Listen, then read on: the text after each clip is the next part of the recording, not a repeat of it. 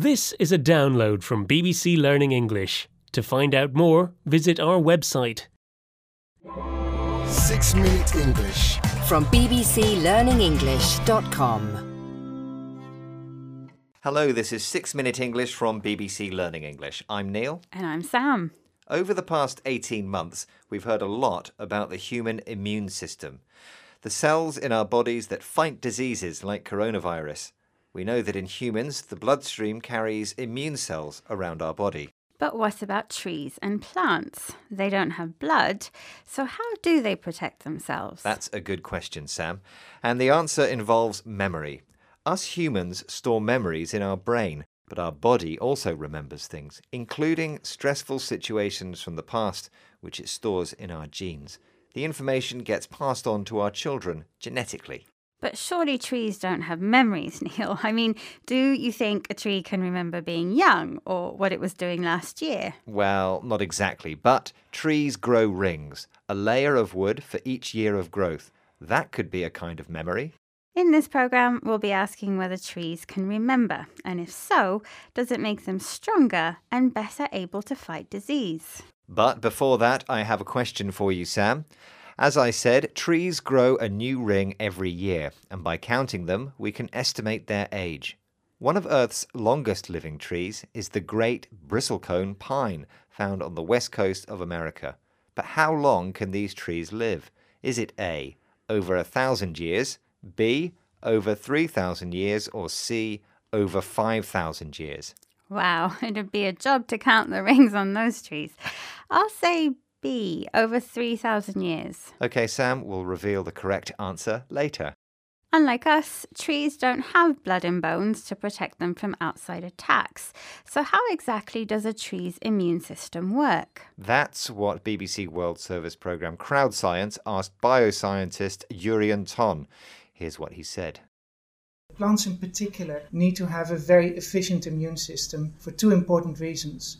Firstly, they sit at the bottom of the food chain, so there are a lot of opportunistic organisms out there, including insect herbivores and microbial pathogens. We want to tap into that biochemical energy that is stored in plants. The other reason is plants are rooted to the ground. They cannot escape from the stressful conditions in their environment. It's hard for trees to protect themselves. Unlike animals, they can't run away, and they're at the bottom of the food chain. The plants and animals linked in a chain of eating weaker things and then being eaten by stronger ones. Rabbits eat grass and, in turn, are eaten by foxes. Right. If you're at the bottom of the food chain, everything wants to eat you, including opportunistic animals. If something is opportunistic, it takes advantage of a situation to gain some benefit for itself. Tree leaves are opportunities for hungry insects and caterpillars to eat. So trees need immunity because they're under attack, either from disease or from living things wanting to eat them. But what about memory, Sam? If trees can remember stress, types of insects that eat it, for example, they might be better prepared in future. For me, stress is a work deadline or moving house. But for trees, it's more basic, something like not getting enough water. Dr. Estrella Luna-Diez believes trees record stress in their rings. A small ring, showing that the tree didn't grow much that year, indicates some outside stress. She explained more to BBC World Service programme CrowdScience.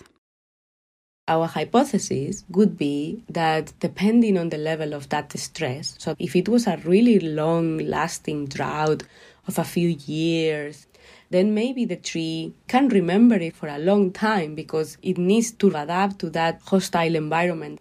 Now, maybe the hypothesis could be the other way around. Like if it's maybe it was a very dry July, for instance, maybe the tree is not even that bothered and then it forgets within 1 year because that memory of stress is going to be holding it back on its growth, for instance.